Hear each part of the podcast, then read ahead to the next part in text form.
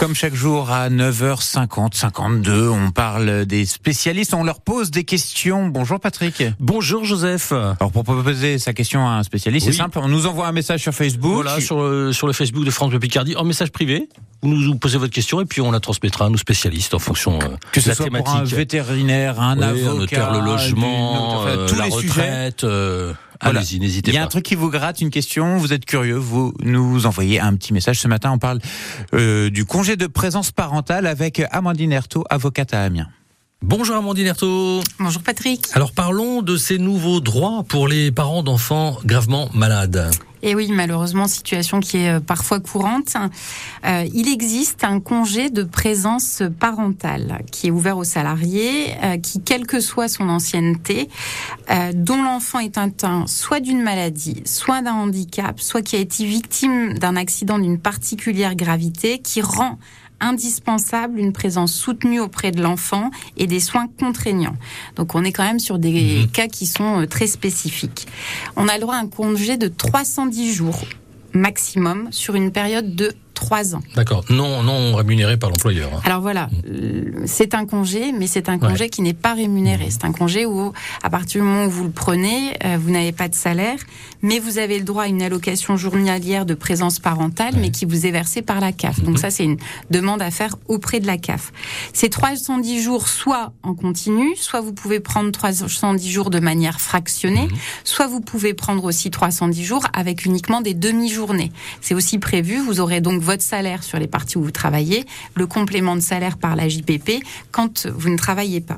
Est-ce qu'on peut vous licencier parce que ben ça gêne, ça gêne que vous soyez auprès de votre enfant? Non.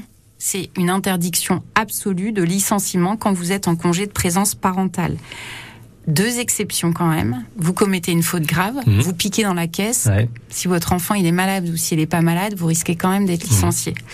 Euh, ou alors il y a véritablement une impossibilité de maintenir votre contrat en dehors de l'état de santé de votre enfant.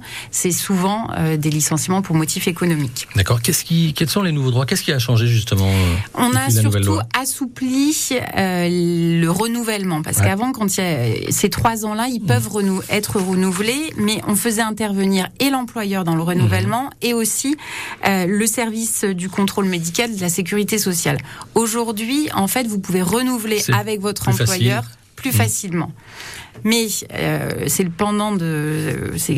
On va dire que ça me fait toujours rire parce qu'on me dit on a assoupli, Ouais. oui, mais on n'a pas assoupli la question de la, euh, De la rémunération. de la rémunération. Ouais. C'est-à-dire que si vous faites votre renouvellement avec l'employeur, mais qu'en réalité il n'a pas été validé euh, par les organismes de Mhm. sécurité sociale, vous n'aurez pas le Ah. renouvellement de Ah oui, l'allocation. D'accord. Donc en réalité, on a assoupli, ça Mhm. vous permet de l'avoir plus facilement, mais je pense que le nerf de la guerre, c'est toujours la même chose, c'est que si vous n'avez pas votre allocation, eh bien, ça va être difficile d'être auprès de votre enfant. Donc en fait, il y a toujours un contrôle euh, médical qui est euh, fait a posteriori sur l'allocation euh, par la CAF. Il y a aussi une nouveauté qui a été introduite, c'est qu'on s'est dit, bah tiens, il n'y a pas forcément toujours besoin d'un congé où vous êtes absent. On peut aussi envisager le télétravail, Mhm. c'est-à-dire qu'aujourd'hui c'est très à la mode le obtenir une télétravail. rémunération, euh, Voilà. notamment. Et exactement. L'avantage du télétravail, c'est que vous aménagez, ça vous permet d'être présent, Ouais. mais dans le même temps, ça vous permet aussi de conserver une rémunération et votre rémunération, parce qu'attention, l'allocation de présence parentale, elle est liée simplement à un montant qui est défini par décret, Mhm. c'est 62,44 euros par jour.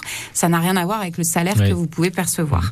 Et puis, euh, il y a aussi une des nouveautés euh, qui ont été introduites, c'est malheureusement quand euh, ça aboutit à un décès euh, dans, la famille, ça a été considérablement allongé, c'est-à-dire qu'avant, quand votre enfant décédait, vous aviez à peu près 5 jours, enfin vous aviez 5 jours, on est passé à 12 et maintenant quand vous avez un enfant de moins de 25 ans, on est passé à 14 jours ouvrables. Euh, je suis pas encore certaine que ce soit suffisant pour justement se remettre de ce genre de choses. Bon, des, des nouveaux droits, en tout cas une évolution euh, pour les parents d'en- d'enfants euh, gravement malades. Pour se renseigner, euh, c'est la CAF, c'est... euh, Exactement, je pense que c'est la CAF pour justement voir si vous pourriez bénéficier, Mhm. puisque c'est eux qui vont quand même apprécier ce critère de gravité et est-ce que vous êtes en présence soutenue ou pas. Bah merci, il fallait euh, qu'on en parle. Merci beaucoup. À bientôt, Amandine Ertaud, dans les spécialistes vous répondent sur France Bleu Picardie. Amandine Erthaud qui est euh, avocate à Amiens. Patrick, c'est la fin pour Oui, moi. Ah bah déjà, bah, on vous retrouve demain. quand même. Ah oui, Ah, on- voilà. demain pour la, la colocation intergénérationnelle. Vous savez, c'est ces Ah, nouveaux intéressant. principes. C'est des personnes plutôt que d'aller en, en EHPAD ou en maison de retraite, bah, se retrouvent en coloc avec euh, avec des jeunes et des, et des étudiants. Et tout le monde s'y retrouve.